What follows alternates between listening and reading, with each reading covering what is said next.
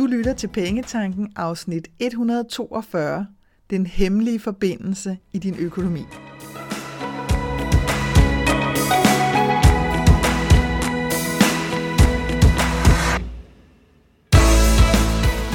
Velkommen til Pengetanken. Jeg hedder Karina Svensen.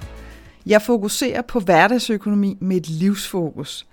Når du forstår dine følelser for dine penge og dine tankemønstre omkring din økonomi, så har du direkte adgang til det liv, som du ønsker at leve. Lad os komme i gang.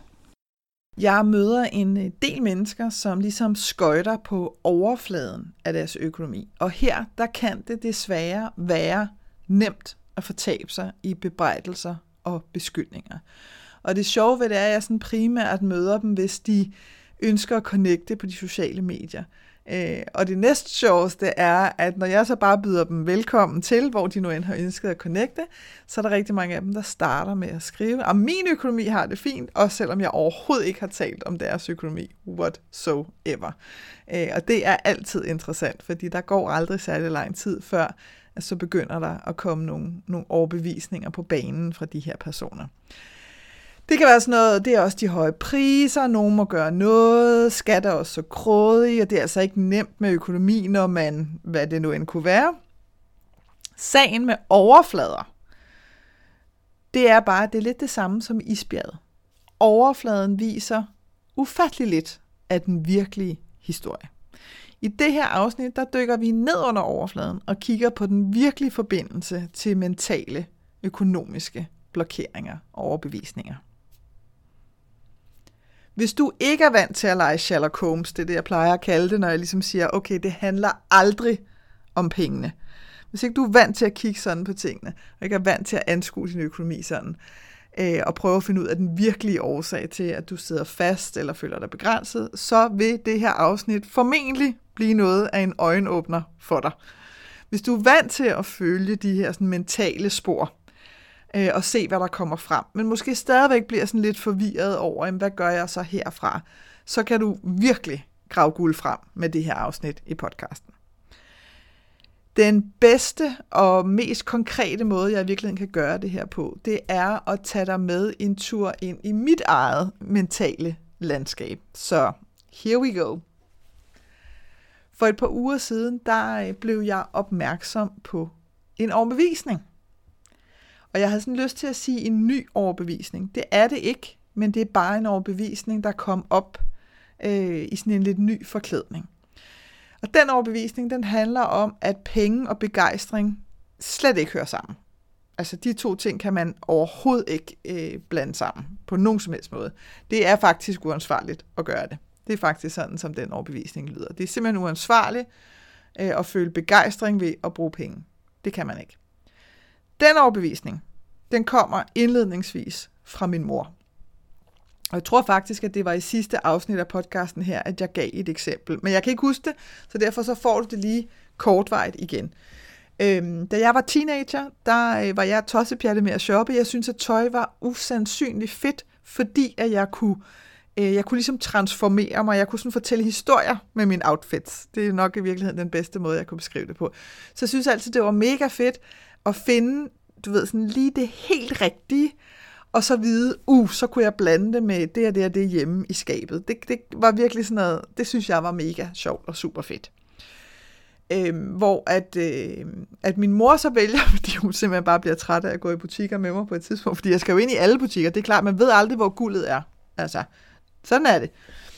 Øh, så hun ender med at give mig nogle af mine børnepenge, øh, med en masse løftet pegefinger om, at nu skal jeg jo huske, at de her penge skal jo, altså de skal jo vare i så også lang tid, og øh, jeg skal jo købe tøj til så også lang tid, og jeg kan jo ikke bare, du ved, bruge dem alle sammen på én gang.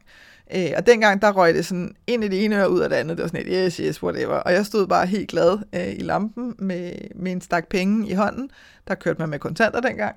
Øh, og så bare afsted ud og shoppe. Øh, og jeg finder så nogle ting. Jeg finder, jeg, som jeg husker, så finder jeg bare sådan nogle ganske få ting. Virkelig, virkelig nøje udvalgt. Skatte i mine øjne, altså guld, guld, fordi jeg kunne se, ej, det var mega fedt, og så kunne jeg matche det med alt muligt, jeg havde derhjemme og sådan noget. Øh, og min mor var mildest talt ikke imponeret, fordi jeg stod bare med to ting for alle de her penge, som hun havde givet til mig. Fordi den måde, min mor shoppede på dengang. Det var øh, altid det billigste, uanset kvaliteten, og så, du ved, kørte man sådan nogle 3 for 2 tilbud, så var hun all game. Altså, virkelig. Så hun kastede sig ud i, øh, i mange af de butikker, som rigtig tit kørte de her tilbud. Og dengang, der var det sådan nogle som Louise og Frøkær og sådan noget. Altså, der kunne man virkelig, virkelig, virkelig få mange ting for pengene. Men i hvert fald dengang, så var det ikke nødvendigvis altid i den bedste kvalitet, men det var ikke lige så vigtigt. Fordi det handlede simpelthen om øh, at få så meget som overhovedet muligt for pengene. Og for min mor, der var tøj som jeg husker det i det meste af min barndom, faktisk sådan en praktisk ting. Altså, det var ikke noget, som man behøvede at være sådan sønderrivende begejstret over. Altså, det var bare noget, man ligesom tog på. Ikke? Så, øh, du ved, jeg har så lyst til at sige, slap lige af, Karina. Ikke? Altså, det der med at gå og blive helt begejstret over, at du havde fundet de der par jeans, der var revet op på kryds og tværs, og med lapper syet indenunder, øh, og dem har du rent faktisk købt sådan for en mindre formue, at du kunne synes, at de var mega fede, fordi så kunne du matche dem med dem, og det og det og det, og du kunne ligesom få, du ved, at bare én ting, så kunne jeg sådan få forskellige... Øh, jeg kunne sådan lave forskellige vibes i den måde, jeg havde lyst til at se ud på på den dag. Så for mig, der var sådan lidt trylleri i, sådan lidt alkymi på en eller anden måde i, at, øh, at jeg med tøj ligesom kunne, kunne sådan transformere mig til alt muligt forskelligt. Det var definitivt ikke sådan, min mor hun så på det. Når jeg så kigger tilbage på min mormor, altså hvis jeg går en generation længere tilbage, så forstår jeg det godt. Fordi nu får du sådan et, øh, et, øh, et hurtigt indblik i, øh, i min mormors liv. Det er selvfølgelig kun en lille bid, men det kommer bare til at forklare rigtig meget og give rigtig meget mening senere. Øhm, fordi det, der sker for min mormor, det er, at hun får øh, en søn uden for ægteskabet. Og det gjorde man bare ikke dengang. Altså, hvis du gjorde det, så var du, undskyld sproget, virkelig på skideren. Øh, fordi der var ikke, øh, det var ikke velset, altså der var ikke rigtig nogen mand, der havde lyst til at hooke op med en, en kvinde, som havde et barn uden for ægteskabet. En ting var en kvinde, der var blevet enke, det var noget andet, men det her med uden for ægteskabet, det var sådan virkelig, virkelig, virkelig ille set. Øh, og nu skal man jo lige huske, at min mormor øh, var ung under øh, 2. verdenskrig, bare lige sådan for at sætte øh, tidsrammen. Så, så hun står der med en søn uden for ægteskabet, og skal jo ligesom finde ud af, hvordan pokker hun overlever. Øh, og det her, det er noget, min far faktisk har fortalt mig øh, for ganske nylig. Øh, fordi at, øh, at det var ikke noget, det var faktisk ikke noget, som vi talte om. Når jeg siger, min far han fortalte mig for ganske nylig, så er det måske i hvert fald to og et halvt år siden, fordi han desværre død i mellemtiden. Men, men han nåede faktisk at give mig øh, en masse virkelig interessante oplysninger øh, fra sådan min mors barndom, også, som jeg aldrig nogensinde havde hørt, og virkelig også fra hans egen barndom. Super interessant. Men det han fortæller mig, det er, at dengang, der var det meget normalt, at man som, hvis man nu for eksempel var enkemand, og det var min morfar, så øh, kunne man sætte en annonce i avisen, hvor man søgte efter en husholderske. Det man i virkeligheden søgte efter, det var en kone, men sådan skrev man det ikke. Man kaldte det en husholderske. Fordi så kunne man ligesom, øh, for det første så kunne man jo interviewe forskellige kvinder, man kunne ligesom se dem an, det var sådan undercover dating nærmest. Øhm, og hvis så, at, at den her husholderske øh, blev til kone, jamen så var det jo bare den romantiske historie om to mennesker, som var blevet forelsket i hinanden, og det måtte man gerne, fordi at min morfar jo var enkemand, øh, og min mormor jo også var alene. Og så var det ligesom bedre set.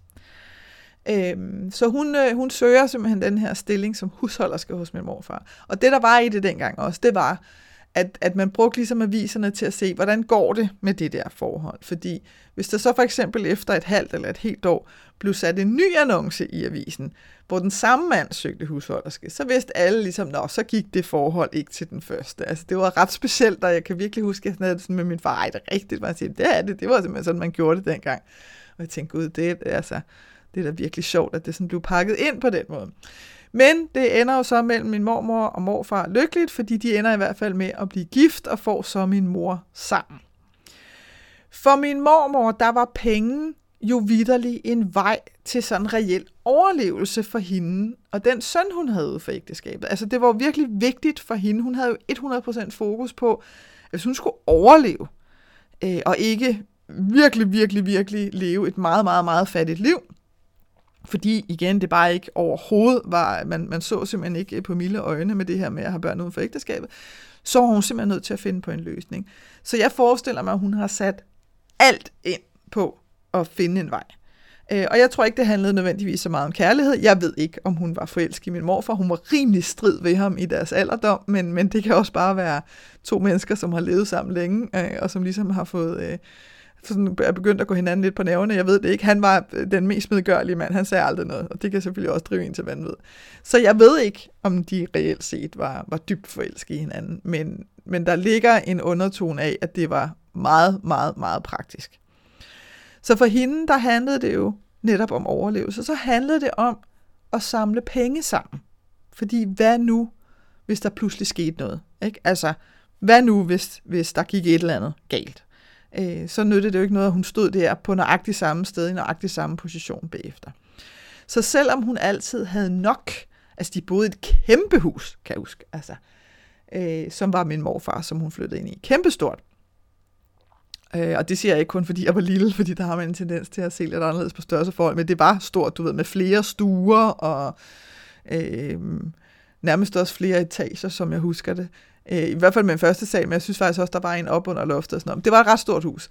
Og selvom hun havde nok, og de på ingen måde øh, var på spanden, så var hun altid på udkig efter flere penge. Altså, så arbejdede hun som sådan øh, kogekone, de boede i Sønderjylland, og så tog man rundt til konfirmationer og bryllupper og alt sådan noget. Og jeg kom sådan til at sidde og tænke på, da jeg sad og forberedte mig til det her afsnit, kan vide, om, om det også handlede om, at hun måske inderst inden øh, havde sådan en, en, en stærk overbevisning om, at hun måske kunne komme til at stå alene igen, og netop så skulle overleve for sig selv igen, fordi hun knoklede. Og det var bestemt ikke mit indtryk, at det var nødvendigt på den måde. Og det var ikke, fordi hun sådan knoklede for, at de så kunne, øh, du ved, tage på nogle vilde rejser eller noget som helst. Hun køber på et tidspunkt, der køber de en, en meget, meget stor campingvogn. Sådan en, man er nødt til at køre ind med, med truck. Det er ikke bare sådan en, man lige kan spænde bag på en bil. Den var kæmpestor. Det var sådan en, man kaldte fastligger campingvogn. Kæmpe, kæmpe stor, også på en, øh, og som lå på en campingplads i, øh, i Sønderjylland, og hvor jeg holdt mange sommerferier, og som måske også er derfor, jeg er fuldstændig 100% kureret for at bo i campingvogn. Ever again. Det er en helt anden historie. Men det var magisk dengang jeg var lille. Det var super spændende. Så det var ikke fordi de sådan, altså det var ikke fordi de havde en, en, øh, en overdrevet levestandard eller noget som helst, hvis jeg skulle bruge penge til det. Altså det var virkelig fornuft, fornuft, fornuft, fornuft hele vejen igennem, øh, og måske også i overdrevet forstand. Så, så hvad er det her fra min mormor gik så i arv til min mor, og hvordan? Fordi man kan kigge på, hvis jeg kigger på sådan min mormors syn på penge overordnet set, så handlede det om overlevelse. Der var ingen fros eller forkælelse, og definitivt ikke begejstring. Altså, penge og begejstring, not happening. Det galt om at samle til bunke. Det galt om altid at være fokuseret på prisen. Det galt om at få mest for pengene. Øh, og det var dybt, dybt uansvarligt at bruge penge på det, du havde lyst til. Altså det her, som sagt, lyst og begejstring i forhold til penge. Olie og vand, altså hører simpelthen ikke sammen i min mormors optik. Ingen tvivl om det. Hvis jeg så kigger på min mors syn på penge, øhm, hvad kom der så videre til hende? Jamen hun var også altid meget fokuseret på prisen. Hun var også ekstremt fokuseret på at få mest for pengene. Heraf hele tiden det her, du ved, tre for to, og du ved, hvad der ellers, hvad man sådan kunne samle sammen, og hvis der var et godt tilbud nede i, i supermarkedet, så blev der virkelig hamstret og sådan noget. Altså, det var sådan det fokus, der var. Heller ingen begejstring ved sådan at, øh, at tjene eller bruge penge. Det var simpelthen, altså, det, det var sådan en nødvendighed. Det var ligesom det, der var. Og så var der, hun havde et, et dog mere subtilt behov for at samle til bunke. Jeg oplevede det ikke lige så aktivt, som det var i min mormor, men det lå der ligesom som sådan underliggende. Hun havde definitivt også den med sig, der hed, du kan ikke bare bruge penge på det, du har mest lyst til. Altså, øh, det var sådan, hvad? Altså, det, nej, vi er nødt til at være fornuftige og ansvarlige. Det var sådan også ligesom nogle af de ting, der gik igen for hende. Og så tog hun aldrig bede om noget, min mor. Og jeg kom sådan til igen, så fik jeg sådan en veje bag, at jeg godt kan forestille mig, at min mormor kan have skældt hende ud hvis hun har bedt om noget. Ikke? Hvis der var et eller andet, hun havde lyst til, og så sagde, hey, kan vi ikke købe det, eller må jeg ikke? At hun så lidt har fået skæld ud og sagt, det hører ingen steder hjemme. Og når jeg siger, at min mor hun ikke turde bede om noget, så var det for eksempel om lønforhøjelse. Jeg kan huske, der var en gang, hvor at, øh, at jeg havde, øh, hvor jeg var ansat, og hvor at jeg havde haft en, øh, en snak om lønforhøjelse med min chef. Og jeg havde virkelig knoklet på det her arbejde, og jeg havde virkelig skabt nogle vilde resultater. Så jeg var helt med på, at det der, det skulle altså gøre sig udslag i lønningsposen, fordi jeg havde bestemt ikke bare arbejdet i 37 timer.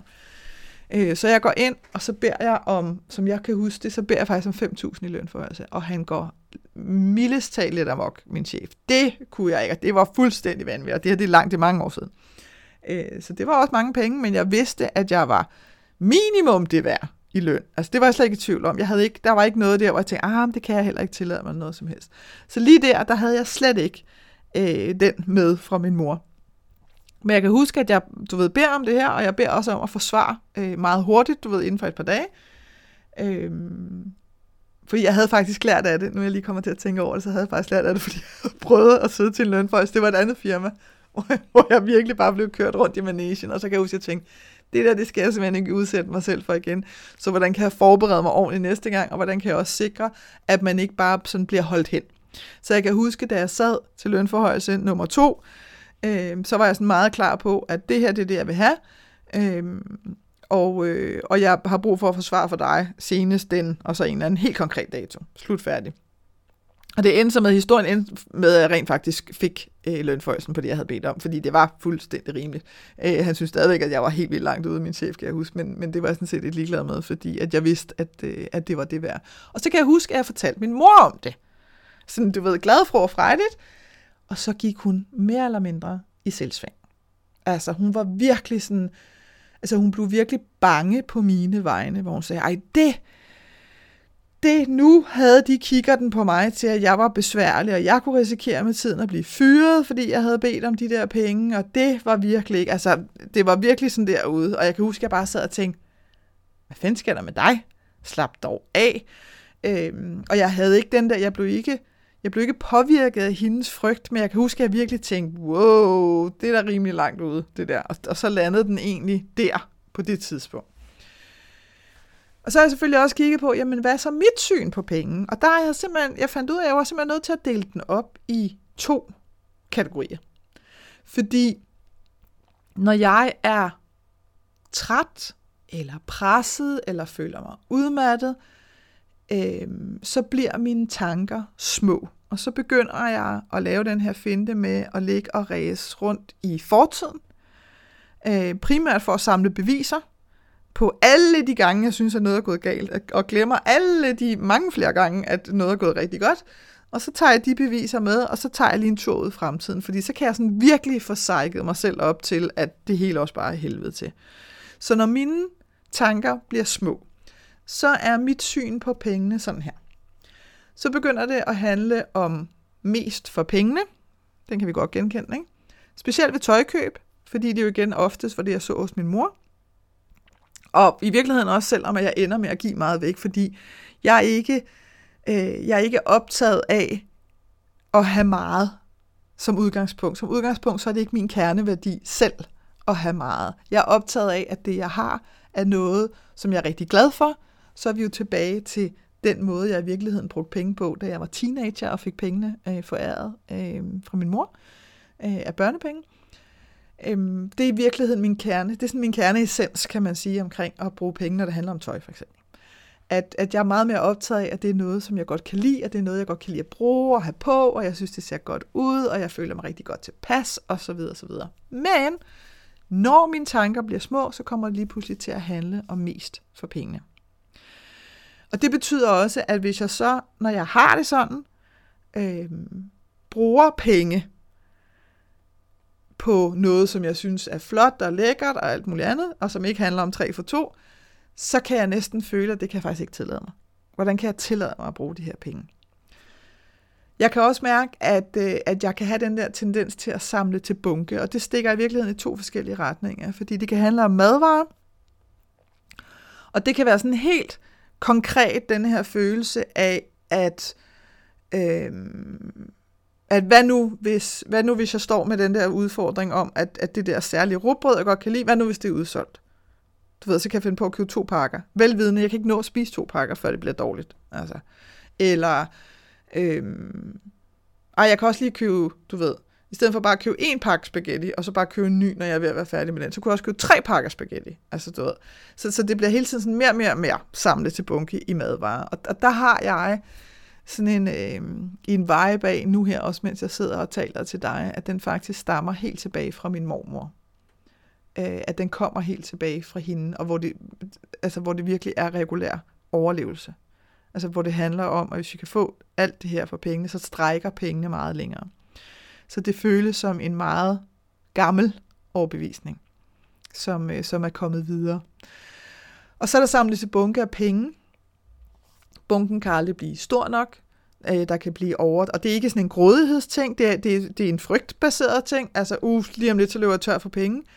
Øh, overdrevet fokus på at regne efter, øh, og være på udkig efter penge, også selvom at der intet er sket lige nu her, altså aktivt, hvor jeg har mistet en masse penge eller noget som helst. Altså, det kan simpelthen være en følelse, der opstår alene, fordi at jeg mentalt og følelsesmæssigt øh, er presset.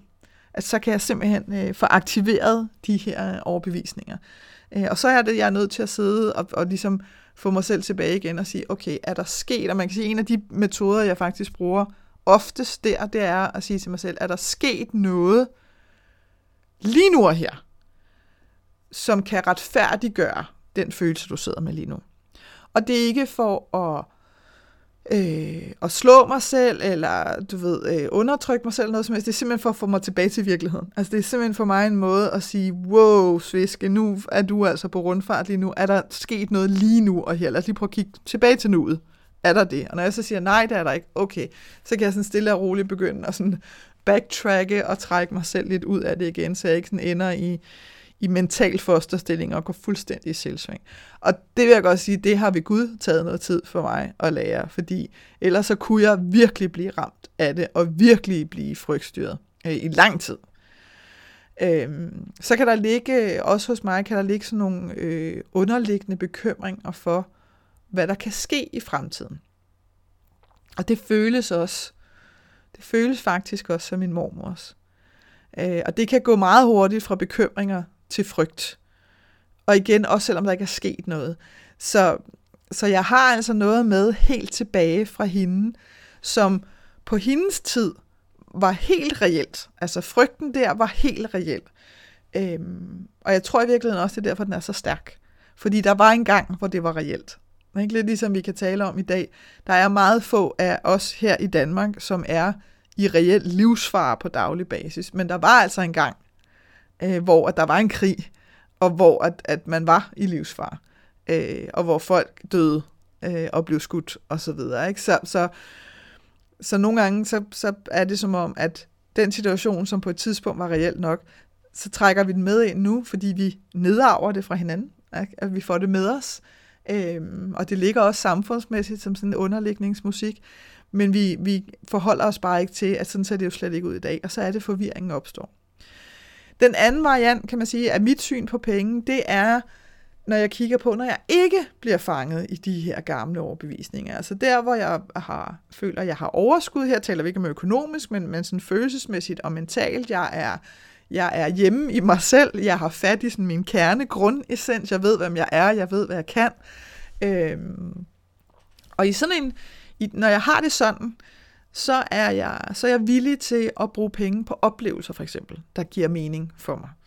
Øhm, jeg er villig til at, vælge, jeg er villig til, jeg vælger nøje, hvad der sker i min garderobe, som jeg også nævnte før. Ikke? Altså, jeg er meget, meget nøje, og det handler ikke om at købe bare for at købe, overhovedet ikke. Altså, det her med øh, tilbudssæsoner og Black Friday og jul og udsalg og sådan noget, det praller fuldstændig af på mig. Men jeg er også fløjtende ligeglad med at give fuld pris for noget, som jeg rigtig gerne vil have.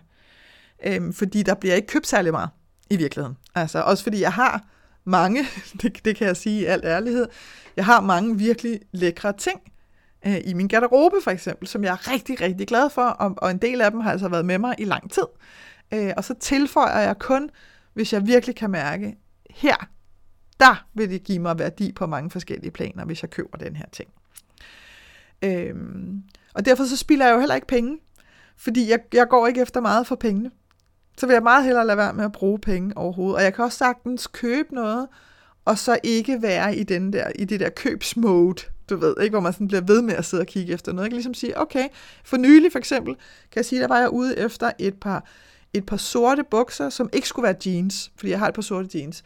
Men jeg havde lyst til, at jeg sådan kunne bruge dem til flere forskellige ting. Det kunne være fedt, hvis de kunne blive brugt til noget, når jeg godt ville være sådan øh, virkelig smækker lækker, meget, meget øh, pæn og festlig og alt muligt. Og det må også gerne være noget, som jeg kunne bruge til hverdag på, på lidt forskellige måder. Og så gik jeg sådan ligesom på udkig efter det, jeg gik så med lidt over, hvad kunne være. Og så da jeg fandt dem, jamen så købte jeg dem. Øh, og jeg købte dem i god kvalitet, og ja, de kostede mange penge, relativt set. Men, øh, men jeg er super glad for dem. Så, øh, og så øh, kan der gå lang tid, før jeg køber noget igen. Så det handler slet ikke om at gå og spejde eller være på udkig.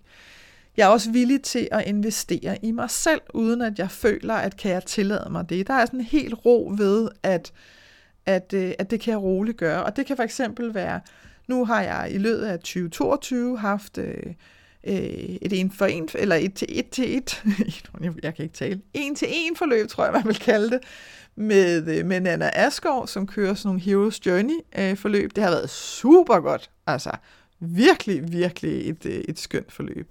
Jeg har købt øh, to super øh, fede kurser til min forretning, og så kan jeg mærke forskellen fra tidligere, fordi nu der går jeg til gengæld all in på indlæringen. Altså jeg går virkelig ind i at lære.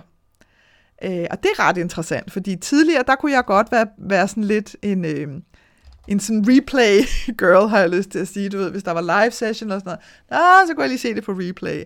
Hvor lige pludselig fandt jeg virkelig ud af værdien af øh, at sidde med live. Altså energien er fuldstændig anderledes, og indlæring for mig i hvert fald er fuldstændig anderledes. Øh, jeg har også en sådan helt grundlæggende dyb vidshed om, at jeg er villig til at gøre det, der skal til, for at tjene de penge, jeg skal bruge. Og det handler faktisk ikke om at samle kæmpe meget til bunke. Altså det handler om at sige, okay, jeg gider ikke at være presset fra dag til dag, jeg gider ikke at være presset fra den, den her første til den næste første, det, det har jeg det ikke godt med, øh, så jeg gør, hvad der skal til for at sikre mig, at, at det er jeg så ikke. Øh, og der har jeg sådan fuldstændig ro med, når jeg har mental og følelsesmæssigt overskud. Og jeg har også roen i de penge, som jeg har. Øhm, så jeg er selv blevet meget mere opmærksom på, at jeg kan blive fanget i min gamle overbevisninger, netop når jeg er træt og udmattet og føler mig presset. Øhm, og, og det her, man kan sige, den tilstand er faktisk oftest noget, jeg primært gør mod mig selv.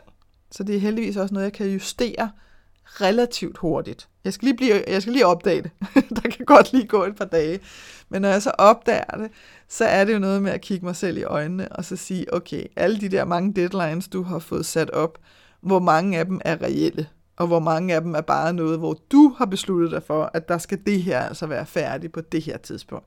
Og det er det i 95% af tilfældene, så så gør det jo også muligt at, at flytte rundt på tingene. Så som du kan se, så er der altså flere indgange til dine økonomiske overbevisninger, og det er det, der ligesom kan være med til at sløre billedet for os, så vi ikke sådan helt kan gennemskue, hvad er det i virkeligheden, der er på spil her.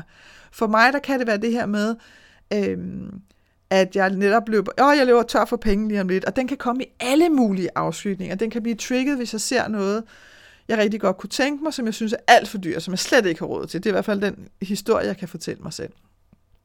Øhm, hvis jeg ikke har overskud, jamen, så kan det være sådan noget, bare sådan noget med, at jeg kunne virkelig godt have brug for en massage, men det kan der slet ikke være råd til. Altså, det er sådan virkelig øh, streng, striks, øh, du ved, en, der står og smækker pengekassen i. Øhm, og, og igen, som jeg også nævnte før, jeg kan have sådan, ej, altså må jeg gerne det, tilladelsen til at bruge penge, og kan komme i mange forskellige afskygninger også. Ikke? Øhm, så, så der kan altså være mange døre ind øh, til, til dine økonomiske opvisninger. Men hvis man ligesom følger dem, når det er, de kommer op, så, øh, så vil du oftest finde ud af, at mange af dem, de ender ud i det samme rum, hvor den samme gamle overbevisning står.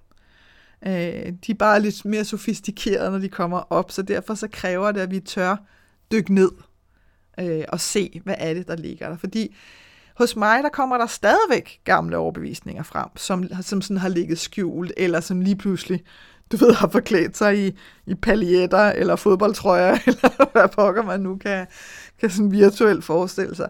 Så, så, så de har sådan prøvet måske at snige sig med til festen igen, selvom at de egentlig har fået at vide, you're not welcome, men så står de der igen, nu står de bare i et nyt outfit, og så skal jeg lige prøve at decifrere, hvad fanden er det, hvad fanden er det der sker her, hvad er det, det her det handler om? Grundlæggende så tror jeg jo på, at vores overbevisninger kommer op, når de er klar til at blive set på. Altså når vi er klar til at se på dem. Og det kan godt være lige når de kommer op, at man sidder og føler, at jeg er overhovedet ikke klar til at se på det der. Men hvis man lige giver sig selv et øjeblik til at sige, okay, hvad nu? Hvad nu hvis jeg så på det? Hvad nu hvis jeg, hvad nu hvis jeg gik ind ad den dør? Hvad nu hvis jeg fandt ud af, hvad det her i virkeligheden handler om, så kunne der rent faktisk være en overvejende meget, meget stor sandsynlighed for, at den her overbevisning ikke behøver at komme igen. Så når du dealer med det, så er der også muligheden for forløsning, og så behøver du altså ikke at, at lave præcis den samme dans igen og igen og igen og igen. Og jeg kan bare nævne som sådan en... Øh, som sådan afslutningsvis her, fordi det var jo igen sådan et godt eksempel på en gammel overbevisning, der kom op, at at jeg havde, øh, jeg havde meldt mig ind i en klub, øh, og det jeg ikke havde forstået, da jeg meldte mig ind, jeg havde meldt mig ind i en klub til noget, jeg virkelig havde lyst til. Det kunne jeg mærke. Jeg kunne mærke, at det her det er noget, jeg virkelig har lyst til. Det kostede ikke særlig mange penge, så der var ikke nogen grund til at diskutere det så længe. Det jeg bare ikke havde forstået, det var, at jeg i virkeligheden øh, havde bundet mig for et år. Øhm, fordi at jeg havde valgt muligheden med månedlige betalinger, og du ved, i min optik, så Nå, jamen, så var der en klub, jeg meldte mig ind i, og fordi jeg jo selv har en klub, der er til Dream Club, hvor man har månedlige betalinger, og hvor man ikke binder sig for nogen som helst periode, andet end den måned, man betaler for, medmindre man selv vælger at betale for et år gang, det kan man også, men der er ikke nogen binding som sådan. Så havde jeg bare sådan en, nå, så er det det samme her. Øh, og det stod også lidt tricket på hjemmesiden, men hvis jeg virkelig havde taget mig tid til at læse efter, så havde det i hvert fald rejst et spørgsmål hos mig, som jeg havde kunnet nå at stille, inden jeg havde meldt mig til. Men det havde jeg ikke opdaget. Og som sagt, der var ikke nogen økonomiske problemer forbundet med, at jeg var bundet et år. Det var slet ikke det, det handler om. Der er simpelthen en veninde, som gør mig opmærksom på, at når du har meldt dig ind i det der, så binder du dig jo for et år. Fordi hun havde sådan siddet og overvejet det samme, og så havde sådan tænkt, at havde hun lyst til at binde sig for et år. Øh, og der kunne jeg mærke i mig, at der blev jeg bekendt med en gammel overbevisning, som hedder, se bare der, du har alligevel ikke styr på det. Og denne her, indledningsvis havde jeg faktisk skrevet mine noter her, og det er min egen overbevisning. Men, der ligger, ligger sådan en vibe af, at det godt kunne være en, en gammel bebrejdelse fra min mormor til min mor. Og jeg kan ikke være sikker, så det her det siger jeg helt for egen regning, men det føles bare sådan, når jeg taler om den. Fordi at jeg ved, hvor, øh, hvor overskyggende, manipulerende min mormor var, og hvor meget at hun sådan tog kontrol over alt, så kan jeg godt forestille mig, at hun måske i virkeligheden ikke har videregivet særlig meget sådan økonomisk viden til min mor. Øh, og den viden, hun har videregivet, har været overvejende frygtstyret. Øh, så det føles altså som sådan en, der kan du se, du har alligevel ikke styr på det, nu skal jeg gå ind, du ved, og tage over. Og her der kom følelserne fra min tid, da jeg pludselig stod med min skattegæld. Øh, virkelig fra, du ved, sådan det ene minut til det andet. Det var, der var tiden før jeg åbnede podcast, eller, øh, postkassen og, øh, og så en rodekuvert, og så var der tiden efter jeg havde åbnet rodekuverten. Og jeg blev simpelthen beamet tilbage der til rent følelsesmæssigt. Så jeg ender sådan op med at skrive til dem, jeg har meldt mig ind hos, at jeg havde overhovedet ikke forstået, at jeg havde bundet mig for et år, og hvis det virkelig var sådan, så ville jeg, havde jeg simpelthen brug for at melde mig ud nu, og jeg ville gerne betale for at melde mig ud. Og, altså, det var virkelig sådan, den var, den var meget aktiv i mig, den følelse. Øhm, og så kunne jeg godt mærke, okay, nu har jeg sendt den der mail, og det var sådan relativt sent på aftenen, så jeg tænkte bare, så er der ikke andet for, end at øh, så, så må jeg jo gå i seng, og så må jeg se. Og det er så vågner næste morgen, og jeg skal ikke kunne sige, hvad der er sket i mine drømme om natten der, men da jeg vågner næste morgen, der bliver det simpelthen så tydeligt for mig, at det her det er en gammel overbevisning. Det er bare en ny forklædning. Fordi der kunne jeg meget mere stille og roligt, du ved, jeg var udvildet, jeg kunne stille og roligt se på, jamen hvad er det, du har købt? Er det fordi, det slet ikke er noget, du har lyst til? Nej, det var faktisk noget, jeg havde lyst til. Øh, det var faktisk noget, jeg rigtig meget havde lyst til. Okay, så det var ikke der, den var gal. Er det fordi, at det sådan lidt er et stretch rent økonomisk, og der alligevel er mange penge? Overhovedet ikke. Altså, som i på ingen måde. Okay? Øh, hvad er det så, det her, det i virkeligheden handler om? Øh, og, og det, der faktisk sker, det er, jeg når at skrive til dem, jeg havde skrevet til aften for inden, og ligesom, du ved, bare sådan i overordnede termer nærmest skrive, okay, der kom lige en gammel overvisning op her, du ved, glem alt, hvad jeg har skrevet, jeg vil rigtig gerne være medlem, tager jeg ikke af det, agtigt. Men den ser, den ser de ikke, så de ser, de starter med at svare på min første mail. Og det, der sker her, det er i virkeligheden her, hvor forløsningen kommer for alvor. Fordi en ting er opdagelsen, jeg selv gør om morgenen, den er værdifuld, fordi så kan jeg begynde at, øh, at tilrette, øh, hvordan at jeg anskuer tingene. Men det, der sker, det er, at de svarer på min første mail, hvor jeg jo bare sådan, jeg ønsker at melde mig ud, og du, du, du. Og de svarer simpelthen så kærligt, øh, og med et virkelig, virkelig fint øh, forslag til løsning. Altså, og der var ingen problemer, og, og det var super, super kærligt. Øh, og de åbnede også en dør til en anden mulighed. Altså, ingen bebrejdelser, ingen noget som helst overhovedet.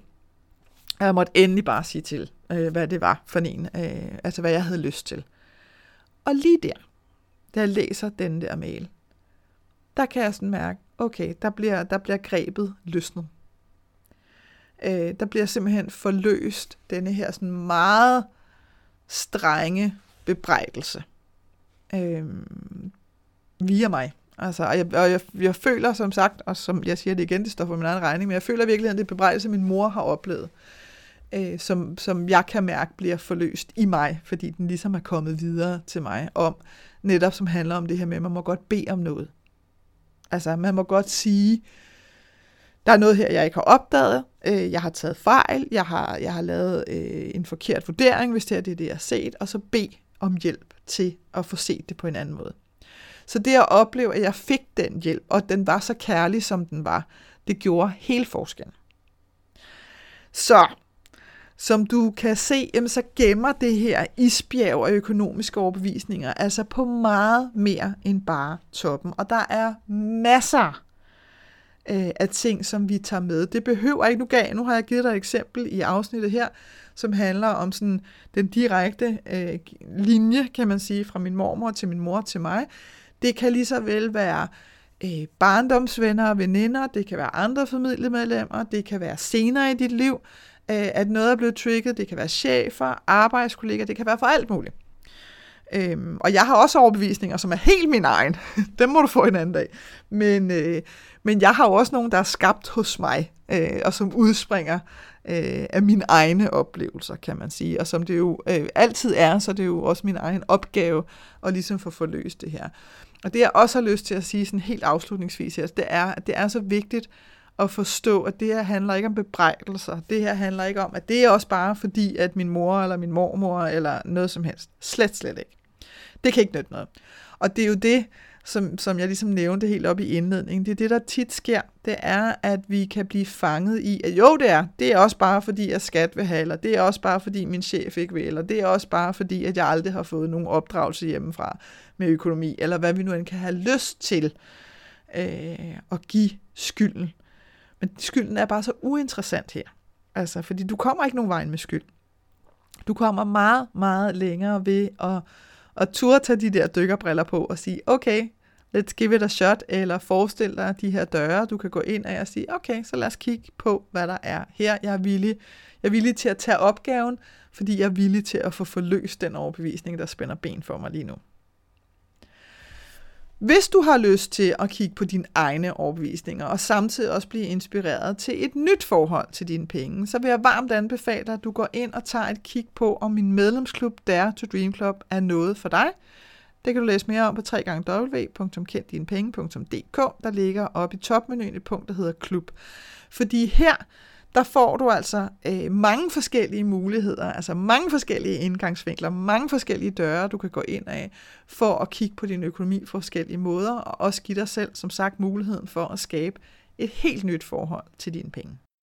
Jeg håber, at det her afsnit fra Pengetanken har været med til at inspirere dig til at skabe et liv for dig selv med penge nok til det, som du ønsker dig. Og hvis du tænker, at nu skal der ske noget, så gå ind på min hjemmeside www.kenddinepenge.dk og se, hvad dit næste skridt skal være. Vi høres ved.